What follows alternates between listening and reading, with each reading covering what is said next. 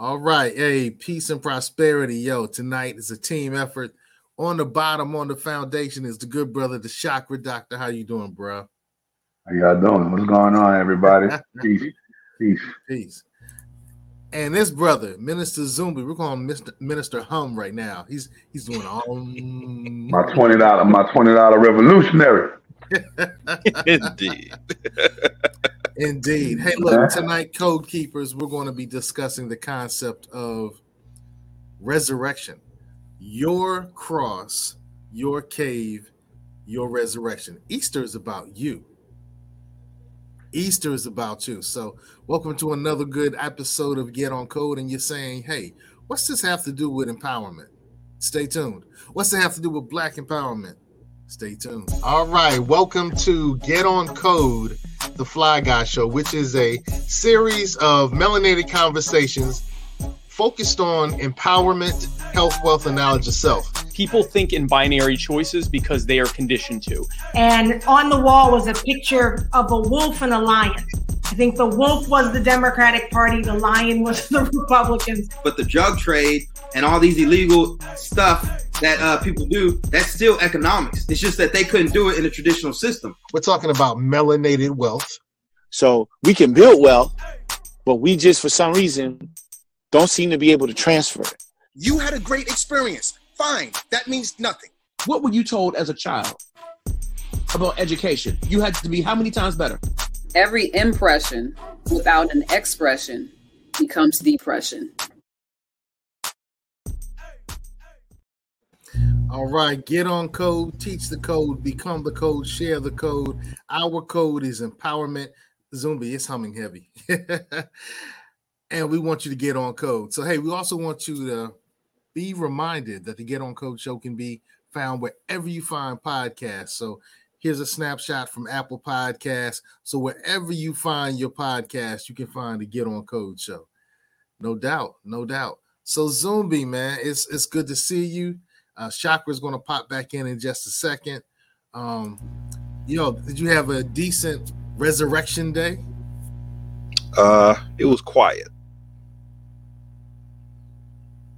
you know, um, a lot of time to reflect, a lot of time to look forward.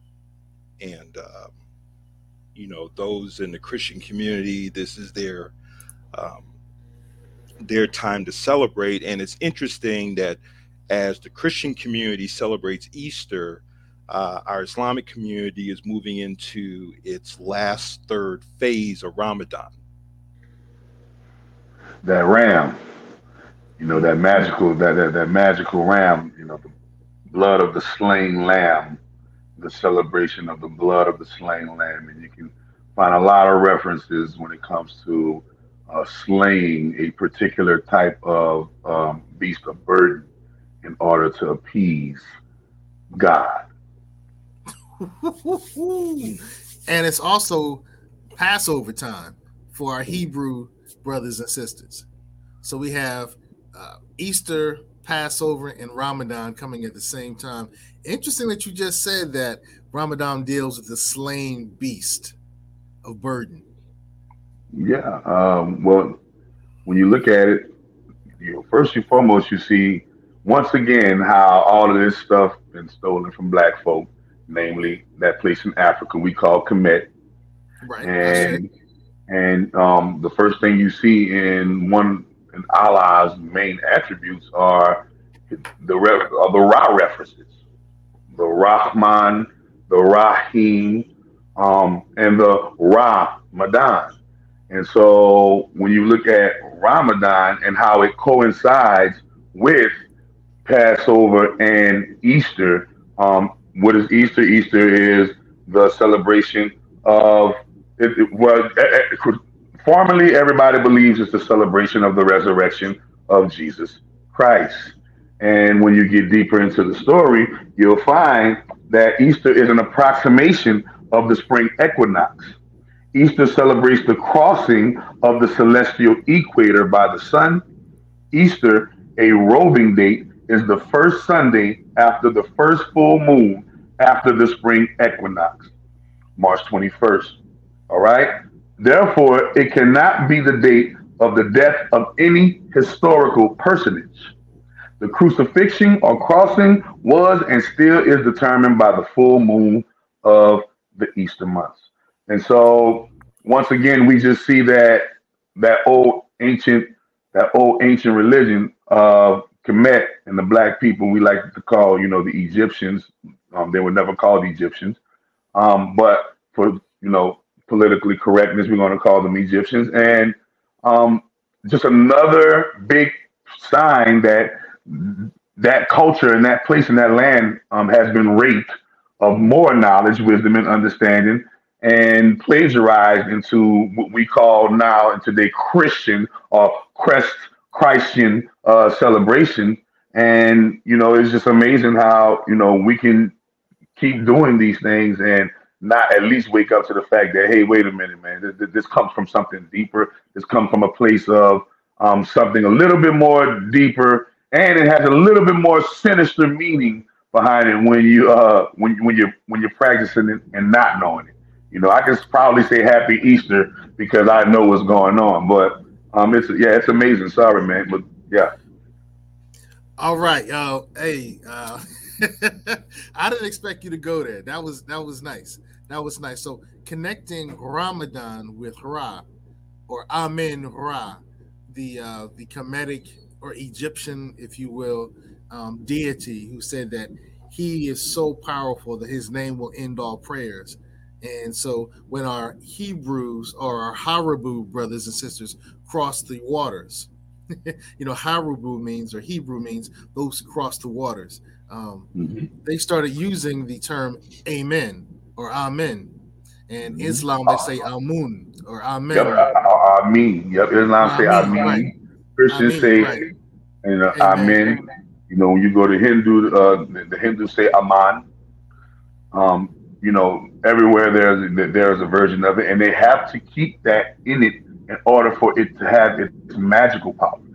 If you remove Amen and Ra and certain Egyptian staples from these plagiarized text versions of them, they will completely lose their power, and people would not be entranced by the story as they as they normally would.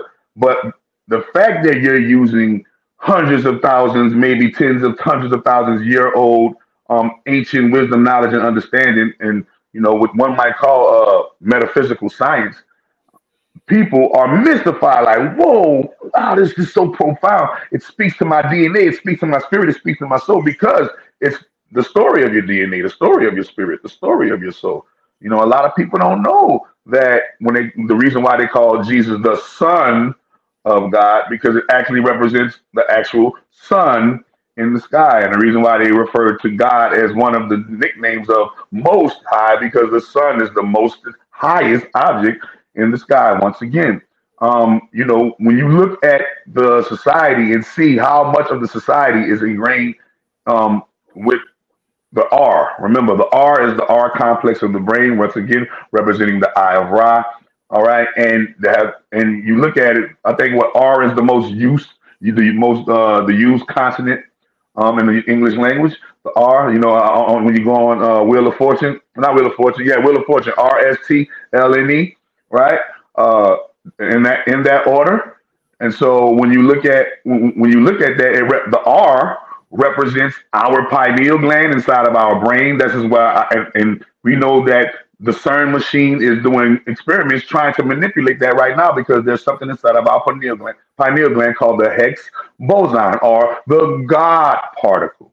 Okay, and they've been trying to manipulate this for a long time and extract this and do all kind of things. You see it on um on Blade. They're always trying to on on the Blade movies. They're always trying to extract his DNA. They're always trying to take his blood and analyze how can we become daywalkers like you, right? And so there's this big old thing um, of our heritage of this big, big power of what one might call, you know, metaphysical science, magic, sorcery, religion, spirituality, the invisible, hocus pocus, whatever you like to call it. There is something going on where our everyday rituals, everyday traditions, and our everyday celebrations um, always coincide with these particular celestial uh, movements and celestial bodies and, and that our ancestors used to do. So our ancestors used to do this, and it's like, hey man, um, can't shake an old time religion, baby.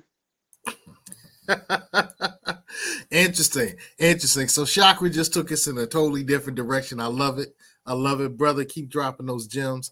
Uh, I'm glad you talked about that's where the magic is, because I wanted to give uh, any of our new viewers, any new code keepers, a little foundation. So, Chakra, you really kind of deal with magic, correct? Yes, the history, the history of it, everything, every aspect of it. Yes. And you define yourself as a Christian. Yes, 100% true Christian. All right. So uh Zumbi, man, you're a metaphysical uh metaphys metaphysician. Metaphysician, right? Right. All right. All right. Good, good, good. So we have the magic, the Christian magic, the Christian magic practitioner. I don't the know Christian pagan. the Christian The Christian pagan. That's yeah. an oxymoron. See how that goes? Yeah, all right. Oxymoron is as above, so below. Ooh, as above, so below. Okay, mm-hmm. I, I wasn't ready for that. And then we have the metaphysician. And I'm kind of like the Gnostic empowerment seeker. So this okay. is a really interesting position that we're all kind of in. I wanted to lay this as the foundation. So uh every year, you know, my father was a minister. You know, he's a he's in heaven, as we say now. He passed 13 years ago. He's one of our beloved ancestors. Um, Ashe. Rest in peace. On Easter, the last few years of his life, he started giving this message where he would talk about how Easter was not just about Yeshua. It was not just about Jesus. It was not just about Christ. Toward the real last three years of his life, he was talking about how Christmas is not just about Yeshua.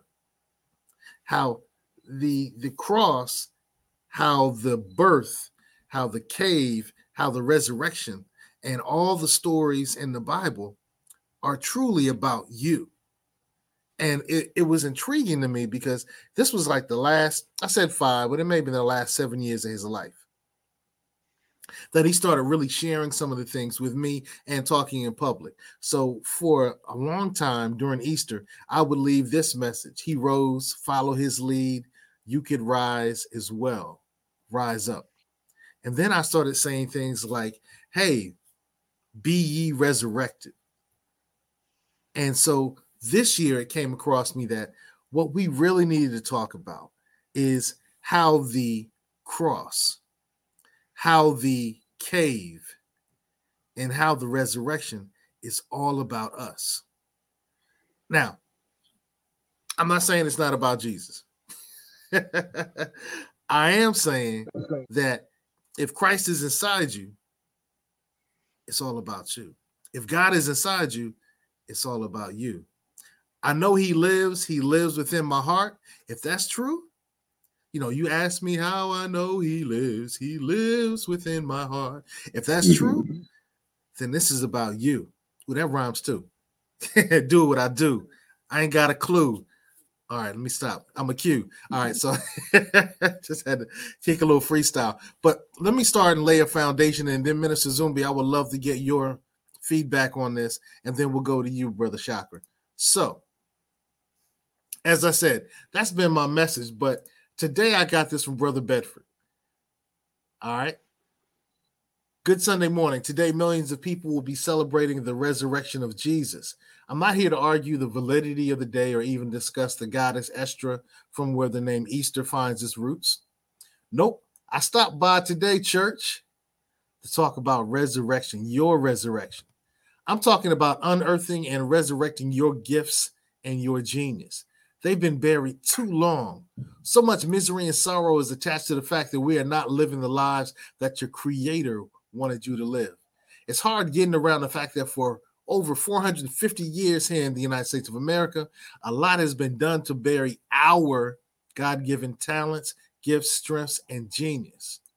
Unfortunately, many of us will go through the next 5, 10, 15, 20, 25 years without even attempting to resurrect what has been buried. We'll just move on for this grave of existence into the physical grave.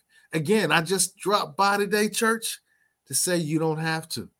You can remove the boulder that's preventing you from coming forth and sharing your gifts and genius with the world. You too can ascend to the heights of greatness. The choice is yours. Amen. You can remain buried in a shallow grave, or you can rise up and accomplish what you will. Happy Resurrection Day. Um, Amen. when I got that message, I was like, that's what we got to use as our foundation. So, Brother Minister Zumbi, man, your thoughts on what we just read from Brother Bedford? Um, it's it's interesting that he would take time to to talk about you know the burial of the gifts of African people. Um, you know, earlier I was making notes for for tonight where I talked about, and I'm going to take what I would call a revolutionary approach to this. When I look at the story, I look at the story of how do you build a movement and make sure that movement outlives you? Okay. And, and here's what I mean. Um, when Yeshua was given his quote unquote divine assignment, okay, there were certain things that had to take place to prepare him to fulfill that mission. Uh, whether it was being uh, amongst the rabbis when he was 12, if I'm not mistaken, and then later his baptism uh, by John the Baptist, and then later the 40 days in the desert where he had to overcome the temptation and develop the focus and the discipline to carry out what needed to be carried out. Okay. Later, he does two things. One, he builds a team 12 men. He says, You will no longer be fishermen, you will be fishers of men, and I will teach you how. And he also developed a system. Okay. And that system was this new way of life that he was putting into not only those 12 individuals, but those 12 individuals were instructed to teach the gospel one to the lost uh, to the lost sheep of Israel, and then eventually it would go beyond them. So when you have a movement like this, um, you need to make sure that it outlives you. Number one, you don't build it on a cult of personality. And that was the thing that Jesus was really trying to get across. He says, Do not make this about me. It's bigger than me. I'm just a FedEx guy. I'm just a delivery system. Wait, wait, wait, wait, wait, wait, wait. I'm just a FedEx guy. Mhm. That's And saying that- interesting. And I'm not just saying that facetiously, because if we look in our history, when we build movements, we make the mistake of building it around a cult of personality and a charismatic. Once you, you know, there's an old term, cut off the snake, the head, uh, cut off the head, the snake dies. And if we look at our movements throughout the 20th century, that's exactly what they did. When they deported Garvey, the UNIA was finished. When they killed Malcolm at the Audubon, there goes Muslim Mosque Incorporated. There goes the Organization of Afro American Unity. When they took out King in Memphis, there goes SCLC. You take Fred Hampton out, that chapter of the Black Panther Party ultimately dies. So, what Jesus understood was we have to build a movement that will outlive me and be greater than me. Okay. Because I, I, think that's one of the more hidden lessons in, in this whole story. And then when we get into, uh, you talk about the cross, that's why I said, you know, cut off the head, the snake dies. What the Roman government thought they were doing, if we kill his name, we kill him, we kill the movement. That's what they initially thought. Now, you go to the cave. You figured all of that is buried and will never see the, the, the light of day. But because Yeshua made it bigger than himself, it outlived him. And that message, when you see the, you know, you go to the cave and the stone is rolled away, that message was able to outlive even the betrayal of Judas. So much so that Judas basically hung himself because he couldn't even enjoy the money that he took for his treason. Mm. All right. And then finally, the ascension. You can't stop the movement. okay. Okay. So so so I kind of took a revolutionary approach to this, even in a subtle way. If we look at this and understand that there's a formula on how to build a movement and to make sure the movement outlives you. So those 12, well now 11, were able to carry that message forward, even without his physical presence. And whenever we get into building movements, whether it's political or cultural, what have you, you have to make sure that it's bigger than even its founder. Hmm. Yo, that that kind of reminds me. I've been talking with my son. Uh, he's getting ready to uh, graduate, and I was letting them know, hey, look, your achievements place our family on a higher level of esteem and a higher level of value.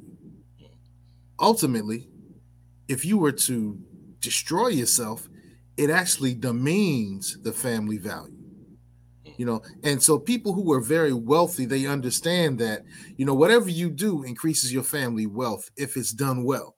But if it's not, if you're doing something that brings things down, you know, if you have a, a history of drug abuse, substance abuse, you have a history of being, you know, just just whack, not doing things the right way, it brings down the value of your family's name. But when you ascend to higher heights, it makes your family even more valuable, more powerful, gives you more resources. The more resources you're able to do greater things. Um, so, taking what you just described, brother, we have to find ways to make our families even more powerful. So then, when I die, you know, when my father died, the fi- the family's name would able to continue on as something to be respected, as something that brings resources to the table, as something that can make things happen. When I pass away, I need to be able to leave myself with a legacy that enables my family to have an easier time to achieve hard things. And so, yeah, we you have to make the movement bigger than that charismatic leader. That that that's interesting, Zumbi. Yeah, and you know, like I said, I was looking at it this morning. I said, wait a minute, there's actually a hidden blueprint for revolution in this story. And this, and, and like I said, the story was so powerful, it was even able to overcome one's betrayal within the movement. Interesting, interesting. Chakra, man. What are your thoughts, man? What are your thoughts on what Brother Bedford said? Um, uh, what Brother Zumbi just brought to the table?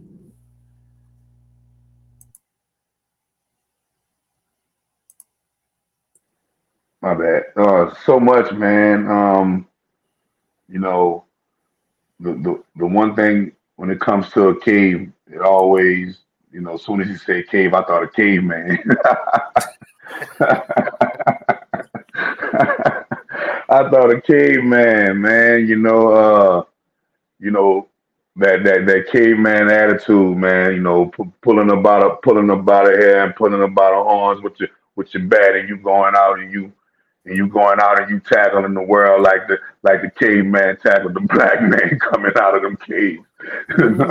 you know what I'm saying?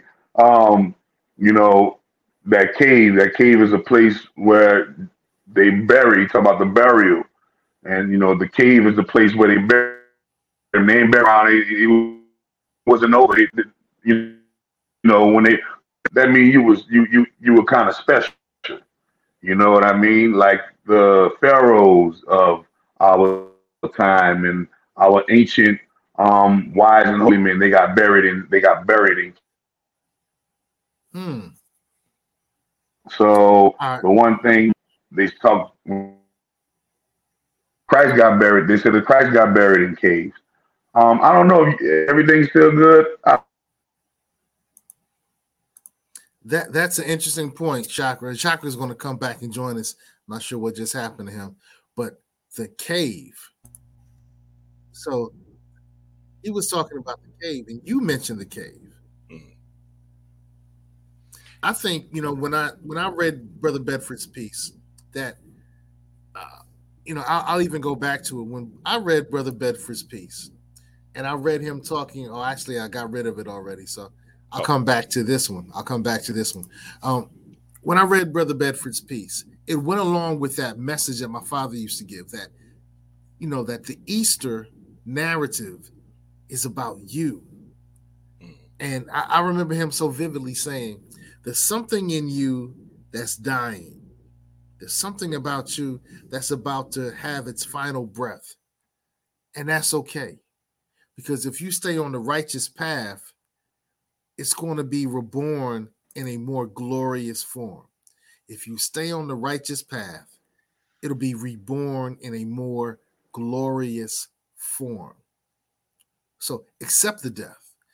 Whatever that is in your life that's passing away, whatever it is in that life that's dying, that's that you're moving away from. Ashe, move away from it and just move away.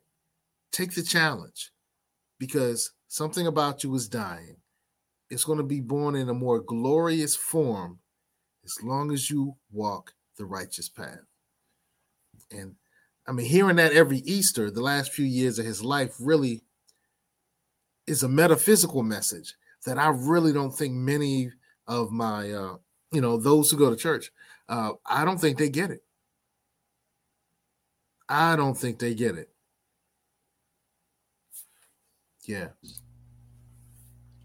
I, I think the mistake that many in Christendom make is they've put so much emphasis on the messenger until the message becomes secondary.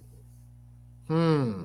So when we go into uh, many of our black churches, there's always this praise and worship. Okay. But why is it when I go into other churches of other ethnicities, there's no praise and worship segment? It's about giving instruction on how to go out into the world and conduct yourself. You know, I was listening to a rabbi once, and he said that um, in many churches, you spend a lot of time in reinforcing another, one another in the belief that God is with you. He says in Judaism, we move from the premise knowing that God is with us. Hmm. Okay. So we don't need pep rallies every Sunday because that's already a given. So all we do is come, get the instruction, and keep it stepping. Because they know in Christendom, it's still believing, meaning you're not 100% sure. So you have to have these pep rallies just to get yourself psyched up to go deal with the world. You're not coming from a place where you know beyond a shadow of a doubt. Hmm. Now, that's intriguing because one of the uh, I used to listen to a lot of the uh, Hebrew Israelites and uh, some of the traditional rab- rabbinical rabbis, and they shared things like one of the things that they shared is you know the Hebrew word from which the word Satan comes from really means hindrance. It means something that God developed that would make you stronger once you overcame it. It was, you know, when you lift weights, you know, the weights are heavy at first. And the more you work on it, the better you get at it. And now you're able to bench press, you know, a thousand pounds. But at first, it's a hindrance, it's resistance. And so the word Satan uh, in in their terminology, in the Hebrew, uh, the Aramaic, in the Hebrew, all of the uh, Hebrew languages, the Semitic languages, if you will, um, um, it really deals with being a hindrance. Mm. And so their understanding of the devil is not somebody that's beating you upside the head. It's uh, a challenge that God has put in front of you to become stronger. One of the other things that, uh, matter of fact, Daniel Lapin, Rabbi Daniel Lapin shared with us is that Yeah. you've heard you okay. The term, the the the portion of the Bible when it talks about uh, serving God, wait on God, wait on God, wait on the Lord, and be of good something. I can't remember what the rest of it is, but it Sir. says wait on God. Be, a good what? Be a good service. Okay, be a good service, right? Uh, that's the piece that a lot of people miss. Mm. So in our churches, a lot of time we're waiting on God. I'm just gonna sit here and pray and wait on the Lord. Mm-hmm. I'm gonna sit here and pray and just wait for a word, wait for a message. Mm-hmm. But the term, uh, the English term wait, from which that Aramaic, that Hebrew term was translated into wait, the root word actually meant serve, like a waiter. So you're mm-hmm. waiting like a waiter. And what Right. the waiter doesn't just wait around for you to make a decision. A waitress doesn't wait around for you to make a decision. You know, a good waiter or waitress or wait person or wait staff, they're going to give you options. They're going to prod you along the process. They're going to take you down the road. They're going to say, "Hello, welcome here. Here, have some water. What would you like to eat? What can I get for you? Would you like to look at our dinner menu?" You know, they're going to walk you through the process. They're going to be active participants. And too many of us have interpreted that, misinterpreted that to mean we're just going to sit back and let you know God do it. Fix it, Jesus.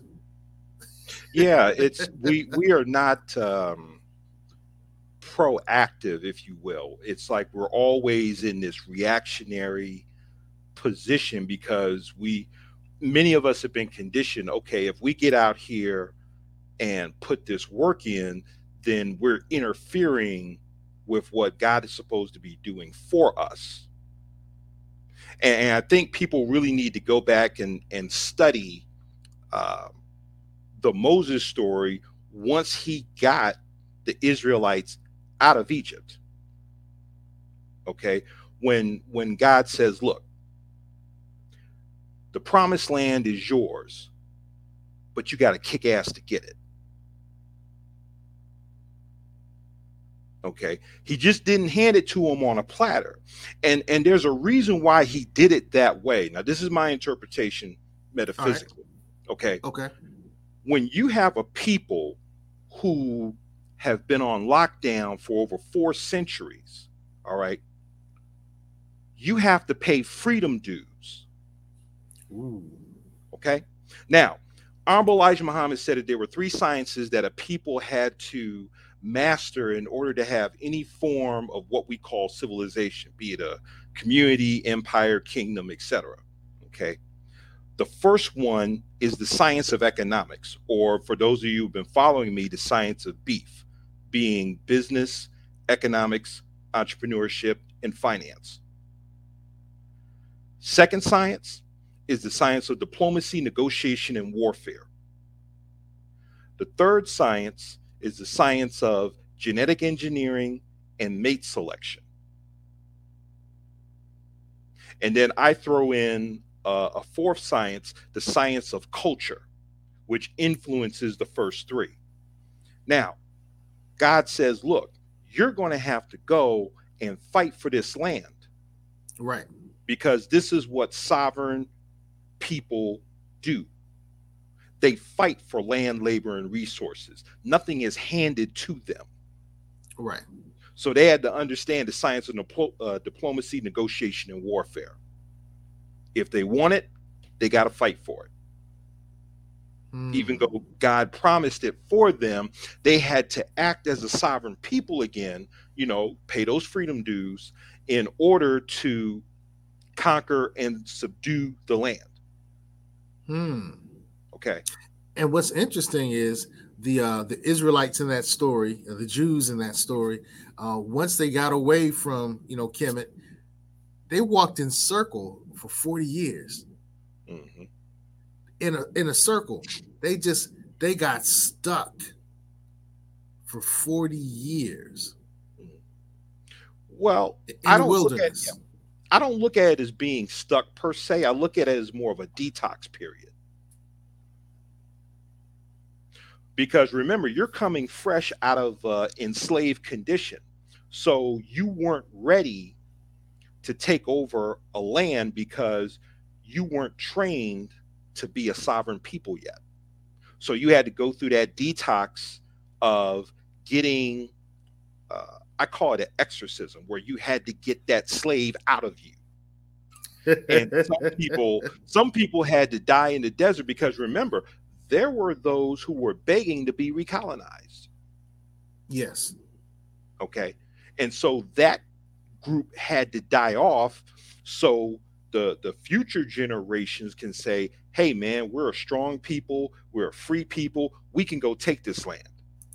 Okay, okay, Okay. So so I don't look at it so much as them being stuck, but as part of that process of detoxing and going through an exorcism of that slave spirit. All right, well, let's move from Musa or Moses Mm. uh, to Yeshua. Mm. Let's move from Musa to Yeshua or Okay. Moses to Jesus, right? All right. Mhm. How does your metaphysical training? What does your medical physical medical physical training teach you about the cross?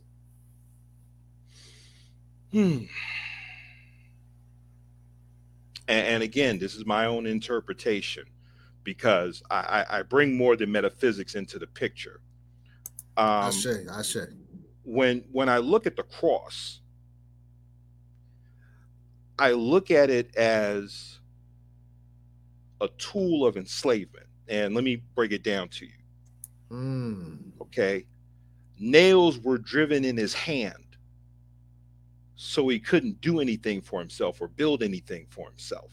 Okay. Nails were driven in his feet. So he couldn't stand for himself.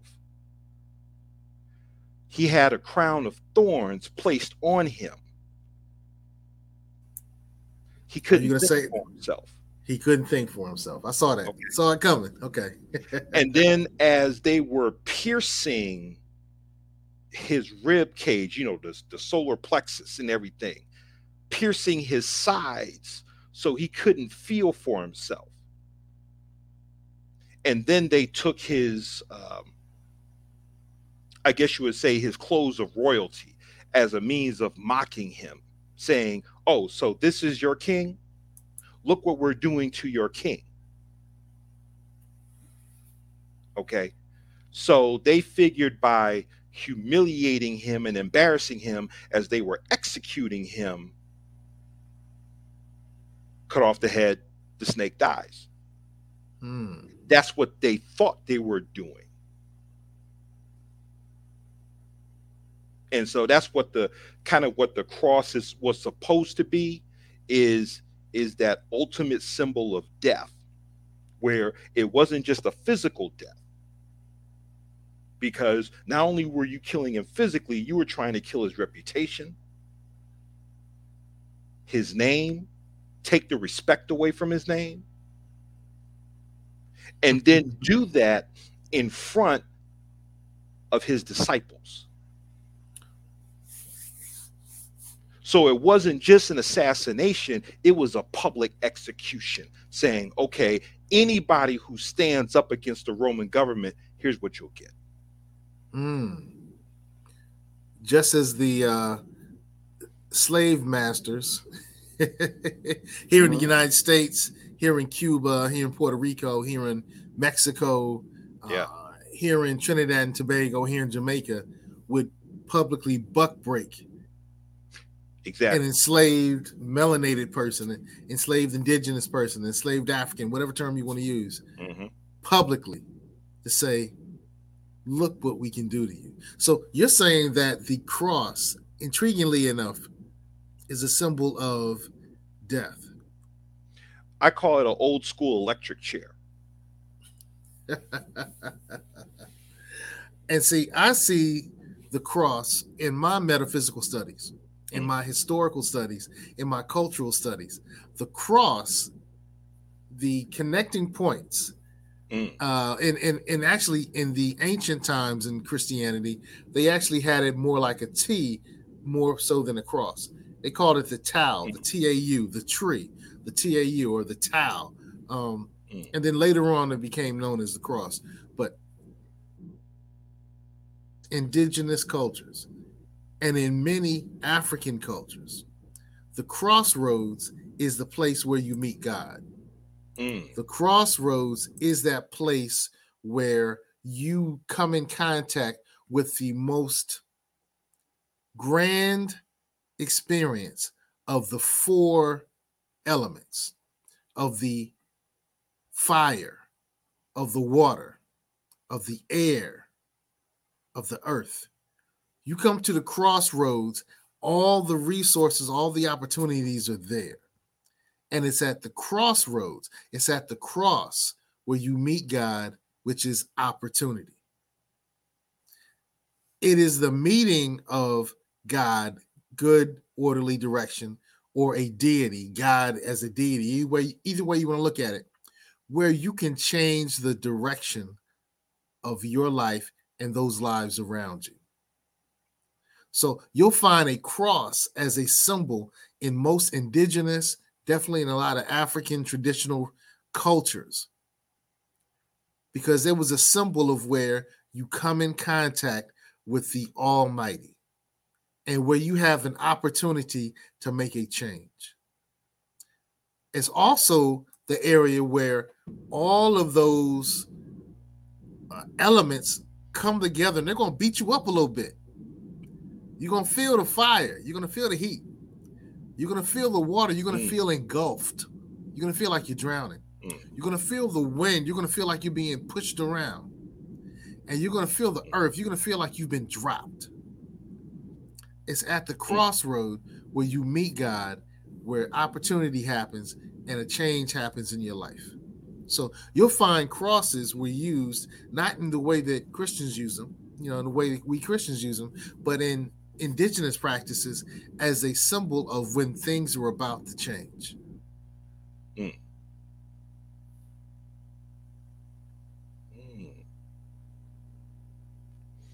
You know, So- I, I, was- I, I was kind of thinking of, um, and I don't know how much of a blues fan you are, but I always think about Robert Johnson, where he talked about he made a deal With at the the, devil. crossroads, you know, and believe it or not, uh, according to James Brown's son Daryl, he said that his father told him that he made a deal at the crossroads.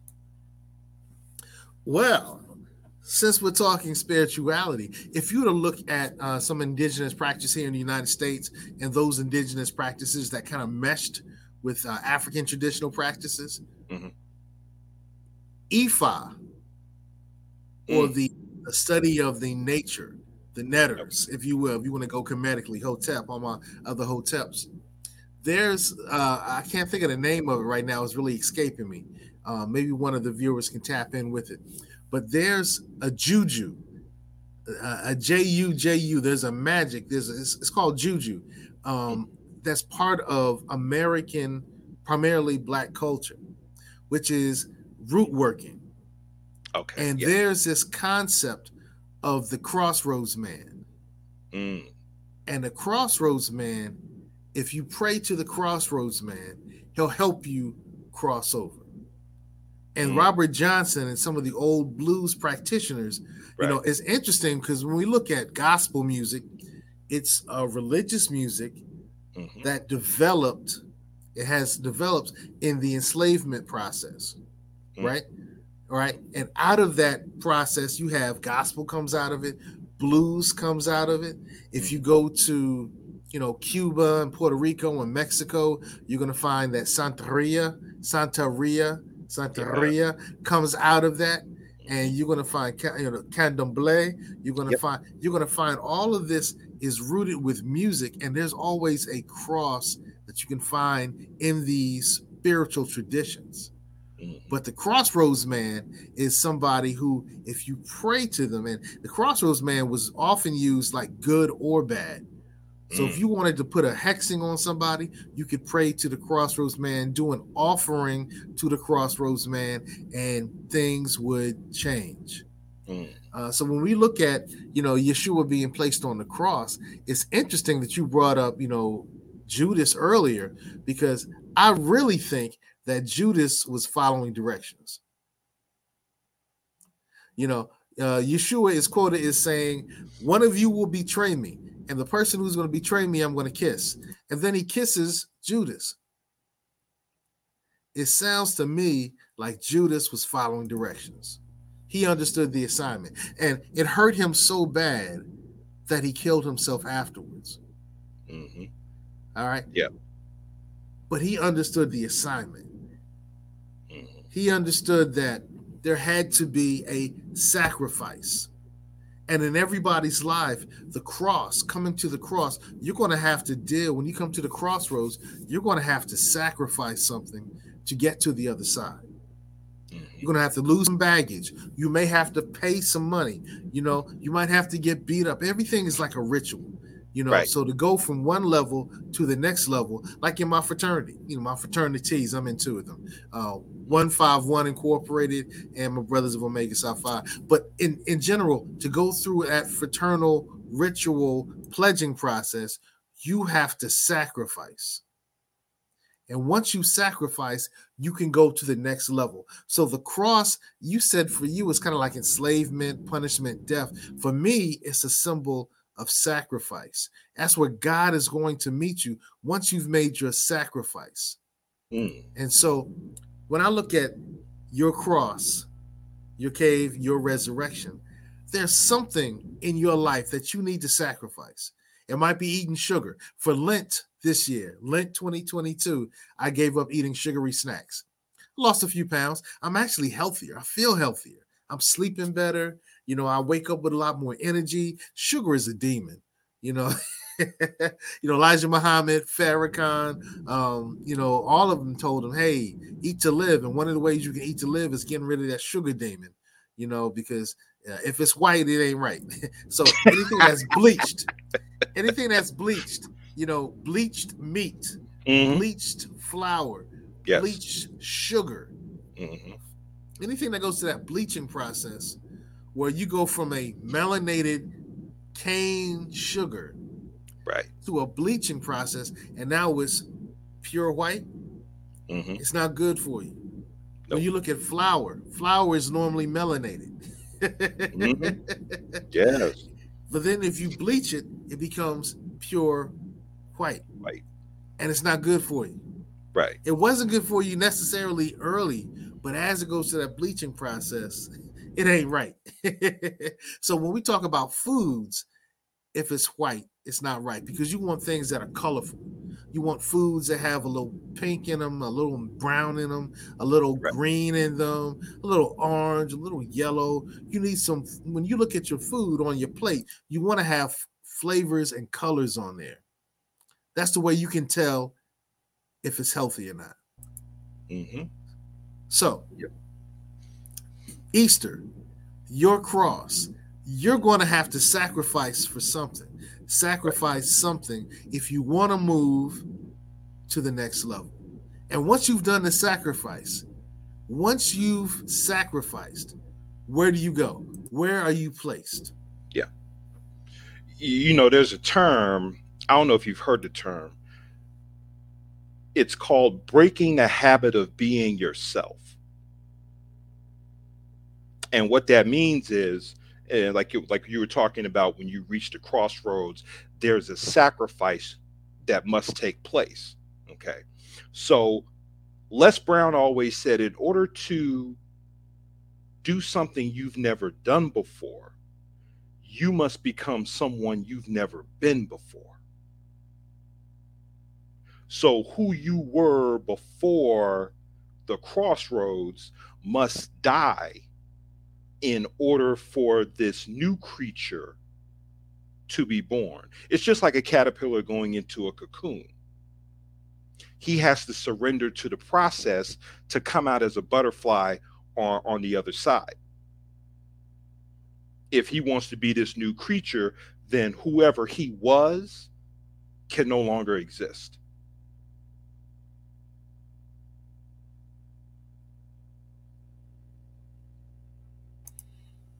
Interesting. It can no longer exist. Mhm. So And and you were talking about one of the elements, I said the the fire element. That is the element to where it burns off all impurities. If you ever watch a a, a Japanese blacksmith when he's making those samurai swords, you know, you'll see him banging on the iron. And then he looks at it, he sticks it in the water, he comes back, and he still sees impurities on it until he gets it right. And then once it is perfect, once all the impurities are off, then you will see him etch the calligraphy on the sword. Okay. So whatever fire touches, it no longer is that. It becomes something else. So the fire is kind of a purification process. Hmm. Uh, while you were talking, I, I it dawned on me that we use the term juju, but also you can term use the term hoodoo, H O O D O O, hoodoo. And in hoodoo, you have this concept of the crossroads. And Mm. so the crossroads is a supernatural place between the two worlds. You know, symbolically, it can mean a locality where the two realms touch and therefore represent a place neither here or there. You're betwixt. All right. So when we deal with uh hoodoo, let's let's go to ancient religions. Okay. All right, so in Greek mythology, crossroads were associated with both Heket and Hermes, with shrines and ceremonies taken there. The Herm pillow associated with Hermes marked places due to God's association with travelers and role as a guide. So once again, in in in, in ancient Greece, mm-hmm. in their culture, which was Kemetic, they talk about the crossroads being a place where God associates with travelers and acts as a role as a guide. Mm. All right. So, so you'll find in that the goddess or the god of the crossroads. Okay. And they talk about there being three crossing roads. So those three crossing roads are straight ahead, to the right, or to the left. You never really talk about going backwards. Mm-hmm. All right. All right. So that I always found that interesting. And so and, and so see you have here this statue, and you see this statue has a cross. Right. That statue has a cross. So so that's that's ancient, you know, ancient religions. Let's go to hoodoo. Hmm. And hoodoo is really practiced primarily by those we call African Americans, you know, the Africans in the Americas, the indigenous people, the Africans who were brought here to the United States. And it is really based on a Congolese religion. So conjure, root work, hoodoo, juju is really based on the Congo's cosmology. And as you mm. see in the Congo's cosmology, you have a cross and you have a circle here. Then you see you see these circles here as well. So that tells you at this point right here, that's where we meet with the Almighty. Mm. The center of the crossroads is where communication takes place with spirits. You meet the spirit world, you meet the ancestry, you meet the the the um the angels, if you will. You meet God and God's representatives Mm. at the crossroad. Okay. All right. Um, and let me go to uh, Brazil because I mentioned Candomblé. Right. Um, right.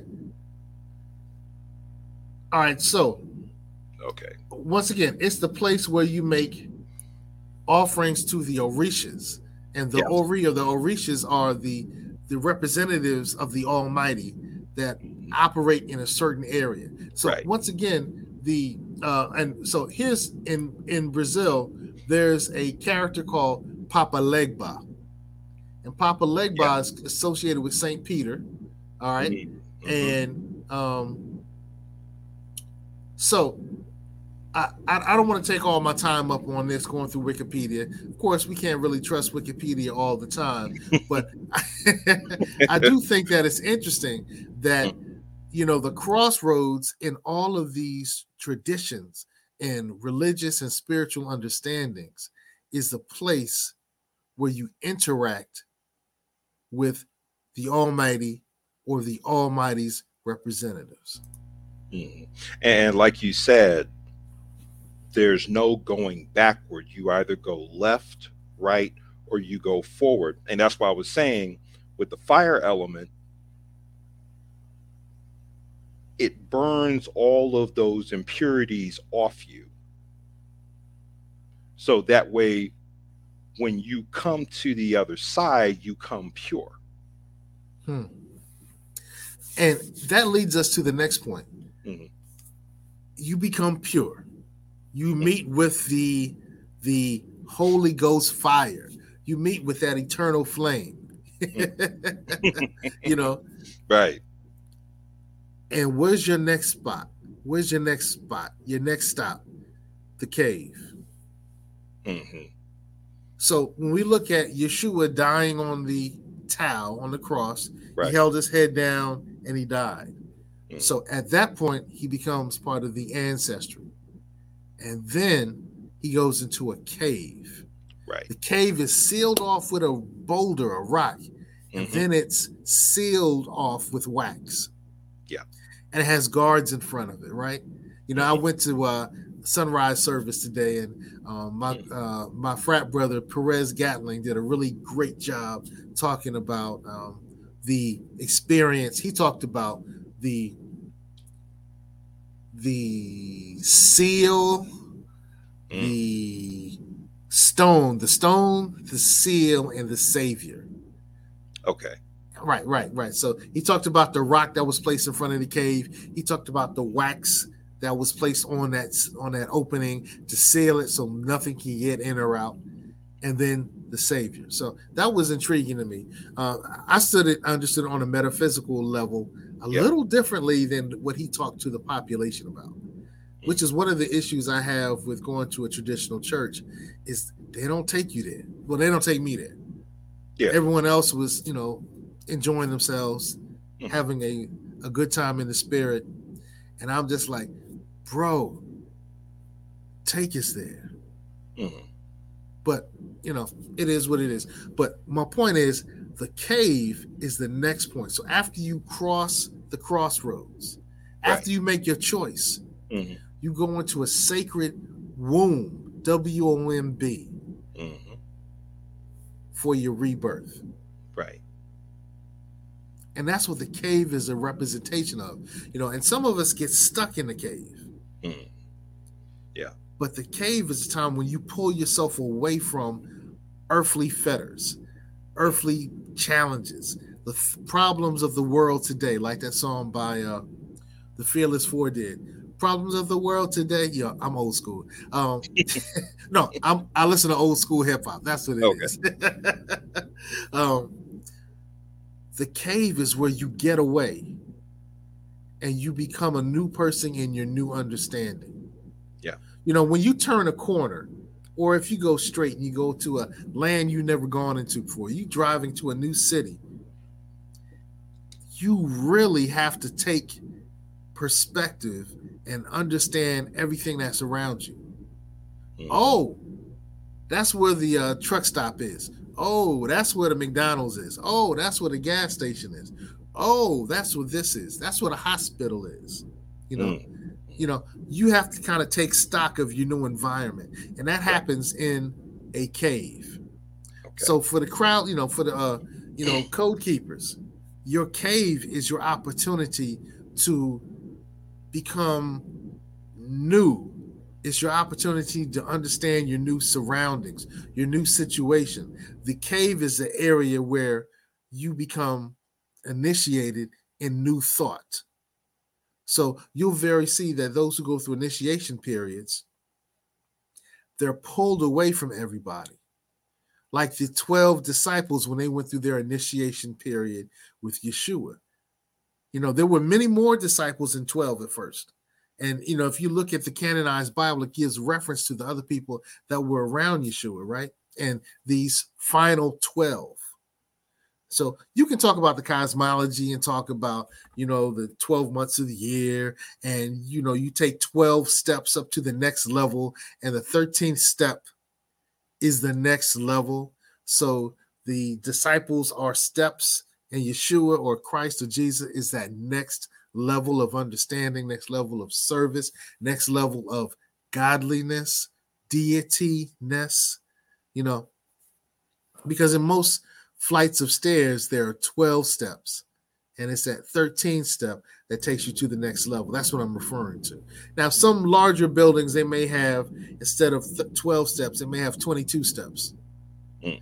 Um, but in most houses, when you go up, you know, you're going to have about 12 steps that, that are built to code. If it's built okay. to code. Mm-hmm. So, once again, get on code. Um, so the cave, metaphorically, I'm sorry, metaphysically, what does the cave represent? I know you're not just going to discuss metaphysics. You're also going to talk about your um, your immersion in Black consciousness thought and everything else that you've learned, brother. So, okay. what does a cave mean to you? Actually, as as you were talking, I wrote down one word: transformation you know, people always talk about being quote unquote reformed. You you're really not reformed. When you say that you're reformed, the only thing you did was rearrange the furniture in the house. But when you go into the cave, there is a transformation period. You know, like I said earlier, who you were when you entered the cave no longer exists because you're going through a transformation process while you're in that cave. So when you do emerge on the other side, you are this new creature. So a cave could really be symbolic of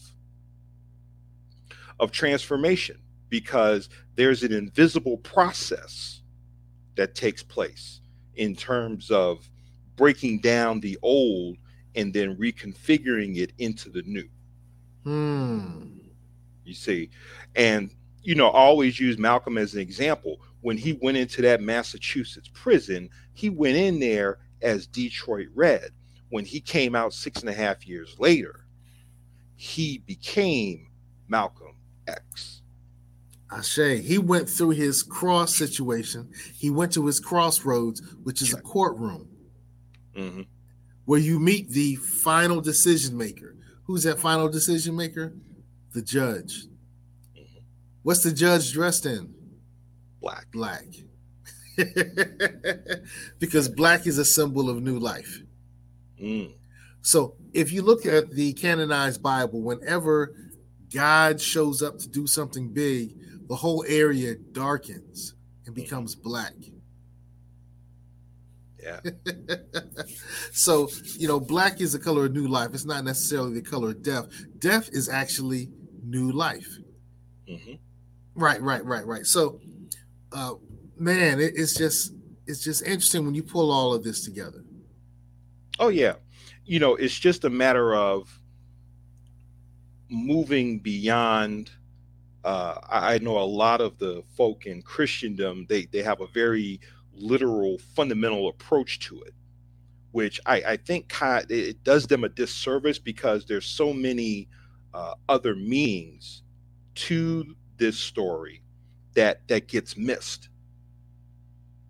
Okay? Because you're so fixed on the cult of personality until you forget that yeshua says look these things that i do you will do greater than me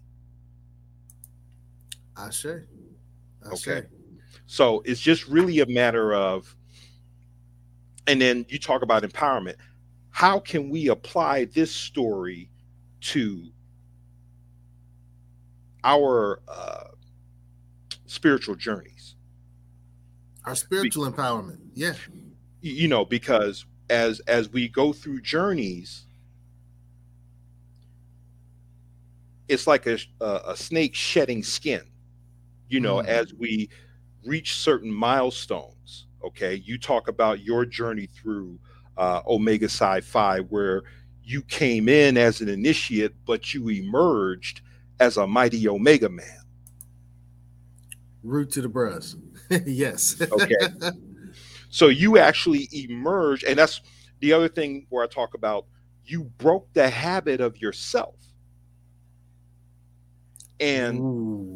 The old you had to give way in order for that mighty Omega man within you to emerge. Hmm. It's it's just like within every acorn is a mighty oak tree. And that initiation process that you experienced, the brothers was trying to bring that oak tree out of you. But you had to give up the acorn. You see. Yeah, in the same way Yeshua had to quote unquote give up the ghost. Right. he had to make a spiritual sacrifice. hmm And and so once he did that, and then the ascension, okay, where he comes out of that cave once that transformation process was completed. And that's the beautiful message of Easter Mhm. is that there's something about you that needs to change. There's something about you that's dying. There's something about you that's dead already, maybe. Go into your cave. Mhm. Go into that womb. Go into that that house of reincarnation. Mhm. And when you come out, you're a new you're a new creature. You're a new Right. creature in the Lord. You're a new creature in life. Mhm. You're a new creature in the word. What's the word actually mean? The word is actually law, L A W.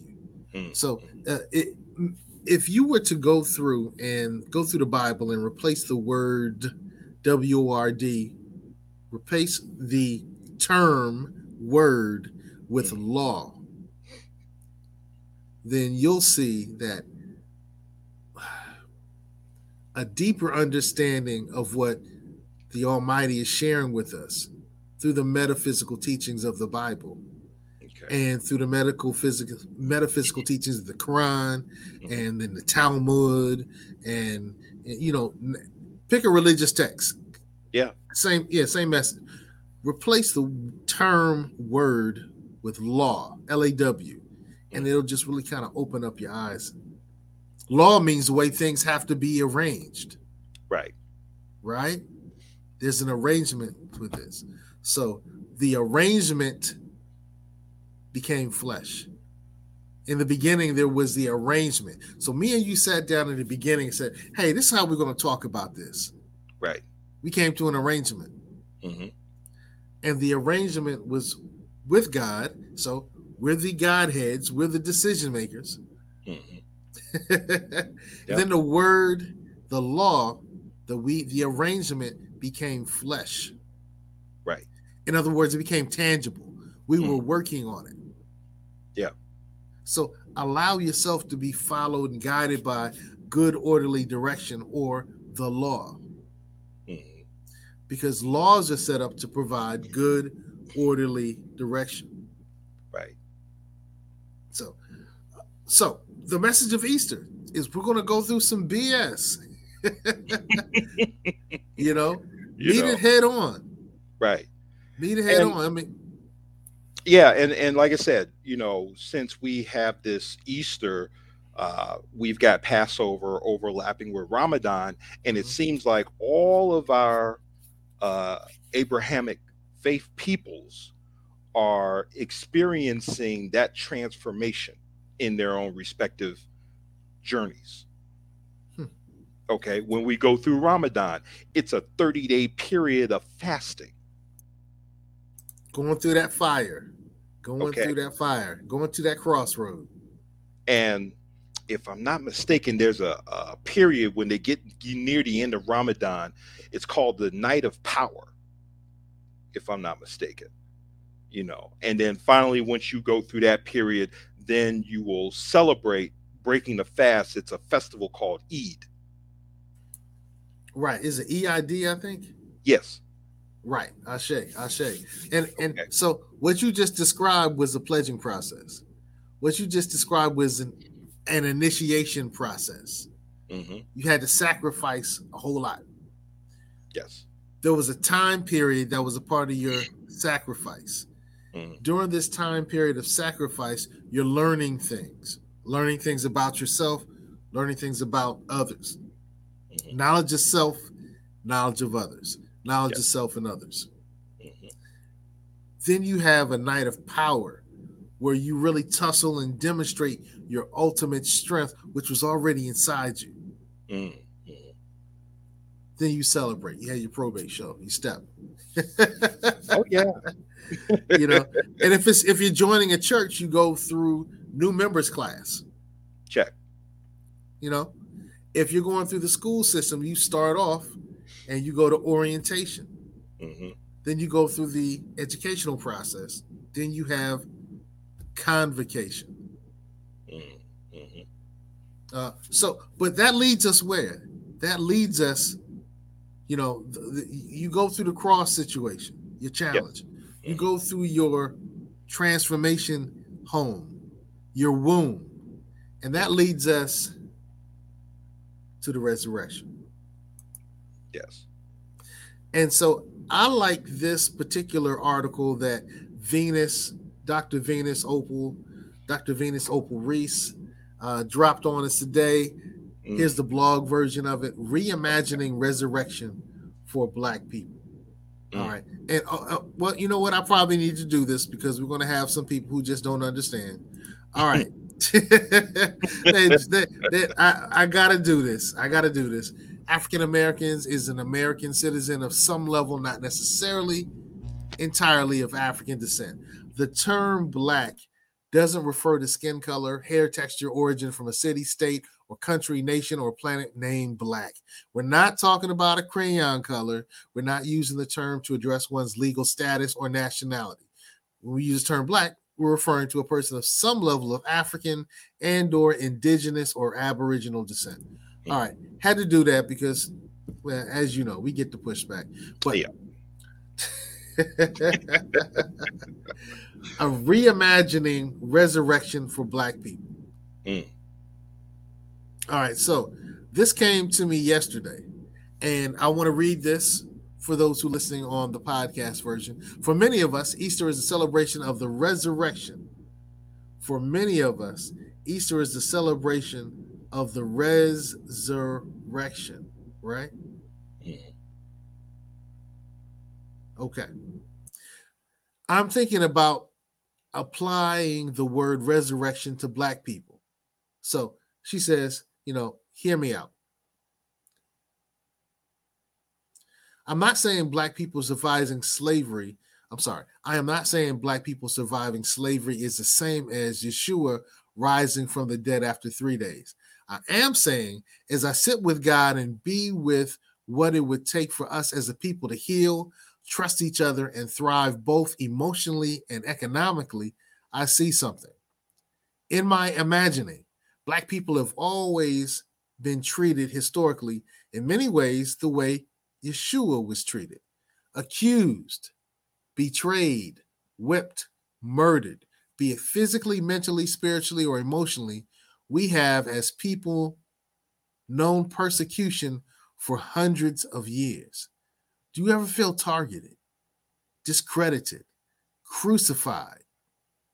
I imagine that's how Jesus may have felt when the people who sing your praises, Hosanna, one day, and then on the next day, those same people cry, Crucify him. It's enough to emphasize with the Christ. So as I sit here emphasizing with Jesus, I think of you. I think of us. I think how I can help. I start to reimagine resurrection as a rebirth of the Black family or our relationships with Black men as being born again. And just to give a little more context, this is Dr. Venus Opal, who is uh, a woman who helps Black women become multimillionaires. She's done it with numerous people, did it for herself, and she uses your mess, the stuff you went through that were messy in your life, taking your mess and making your mess a mess edge, which is monetized. All right. One of the things that she's really focused on is healing with black men because she had a hard time with the relationship she had with her father when she was a child. She went through a lot of abuse. She was sexually abused, abused. She was physically abused. She went through a whole lot. Um, she was married to a woman for a while, and then now she's dating a guy and they're actually engaged. Uh, and she's been on the last two years a focus of developing better relationships with black men. So when she says, or our relationship with black men is being born again, that's the context that you need to understand to understand Dr. Venus Opal's writings. Or our wealth arising so black people are no longer the tail but the head. My point is this if Jesus could resurrect himself from the grave, why can't we resurrect ourselves from the wounds of the enslavement process? We are made in the image and likeness of God. God spoke, then there was. We speak. What we speak becomes real. If the power of life and death is in the tongue, and Yeshua gave up his spirit after saying, Father, into your hands I commit my spirit. Don't we have that same power? Resurrection power, revival, resuscitation. I reimagine resurrection for us as a people. I draw courage and hope. You are sis. You sis are God wrapped in flesh. You bro are the character of God. Together, we can resurrect Black America from the bondage of oppression and systemic racism. If this speaks to you, I, and this is Dr. Venus Opal talking, I can show you how we can break the yoke of oppression and create our own resurrection, like uh, Common Sense said. Re- re- re- resurrection. Go here for details. Her um, website that she's pushing now is healedblackmillionaires.com. So you can go check out www.healed, H E A L E D, black, B L A C K, millionaires, I'm not spelling that out, dot com. She continues to say, I admire Yeshua, Jesus, because he was a man of his word. He was so radical. He was a radical who gave up his life for what he believed. He fulfilled the law, he fulfilled the word. He fulfilled the law out of love and duty as a son. I learned a lot from his example, especially him laying down his life, calling the shot of rising in three days, and fulfilling his purpose. So I'm applying a Jesus resurrection power to our 21st century crucifixion called chattel slavery, and colonialism. It's time for us to be like Yeshua was in his day. It's time for us to take up our cross and become our own messiahs. And as you can see, I gave you the Ashe that. I gave you the Ashe that. Um, yo, I, I, I think that Dr. Reese, you know, Dr. Opal Reese is right and exact with her information. I, I really do. I really do. Zumbi, your thoughts on that, man? You, you know, I was thinking about something that uh, Dr. John Henrik Clarke once said. You know, he said we survived a Holocaust that was 10 times worse than the one that took place in Europe. And he said, after everything that we've gone through in the Maafa uh, or Great Disaster,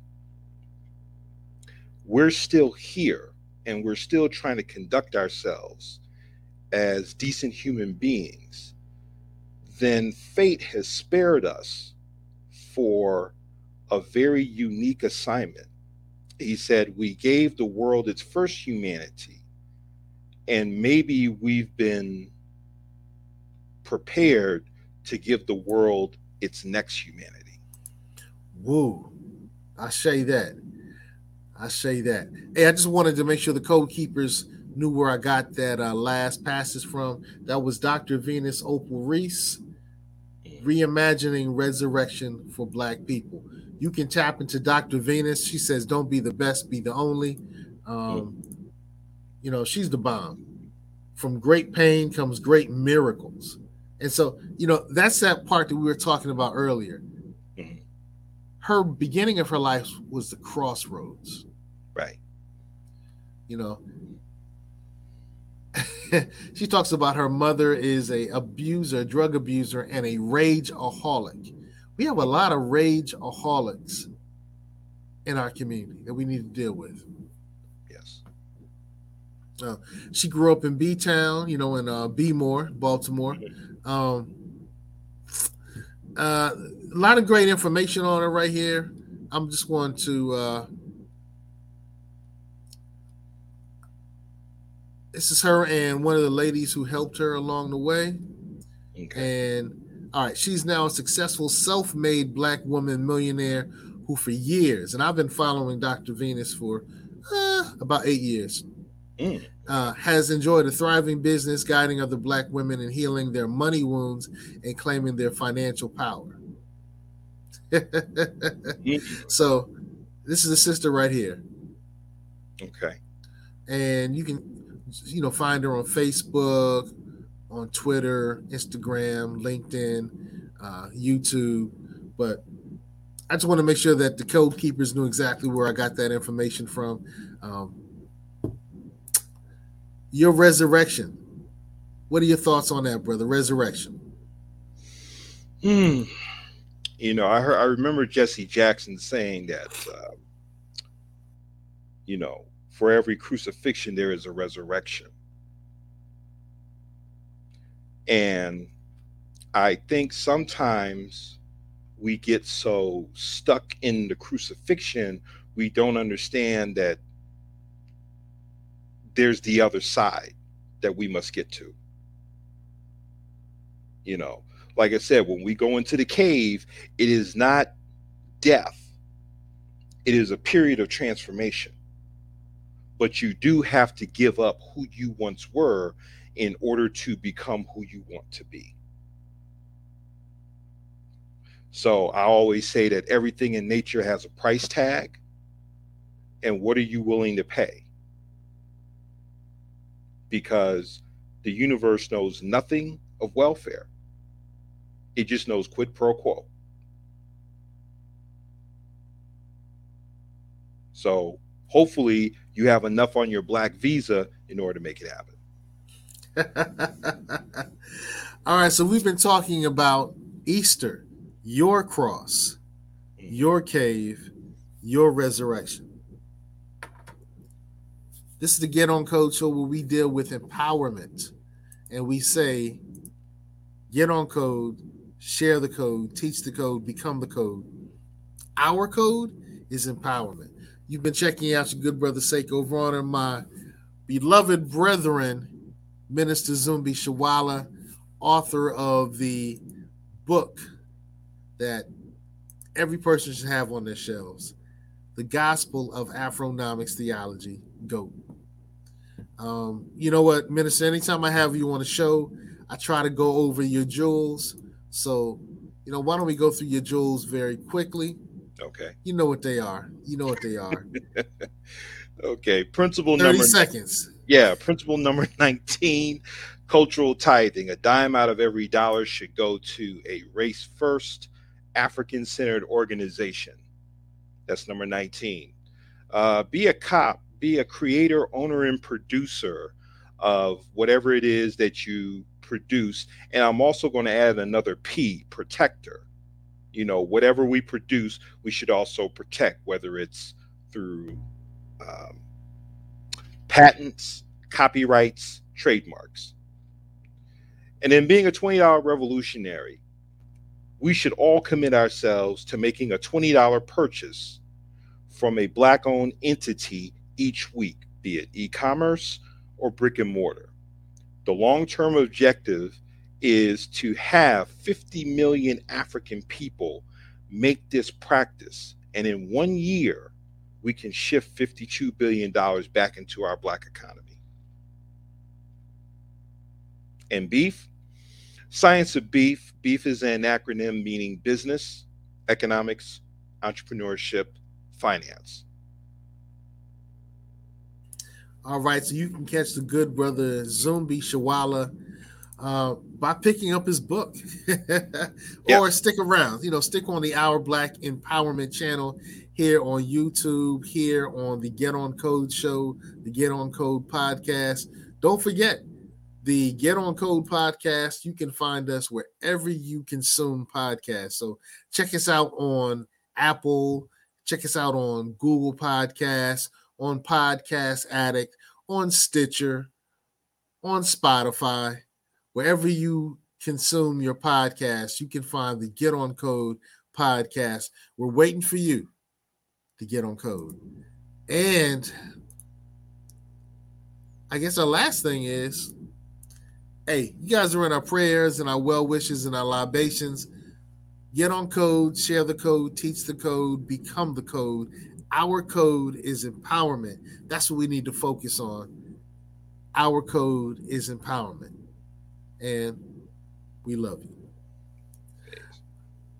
All right, bro. Uh,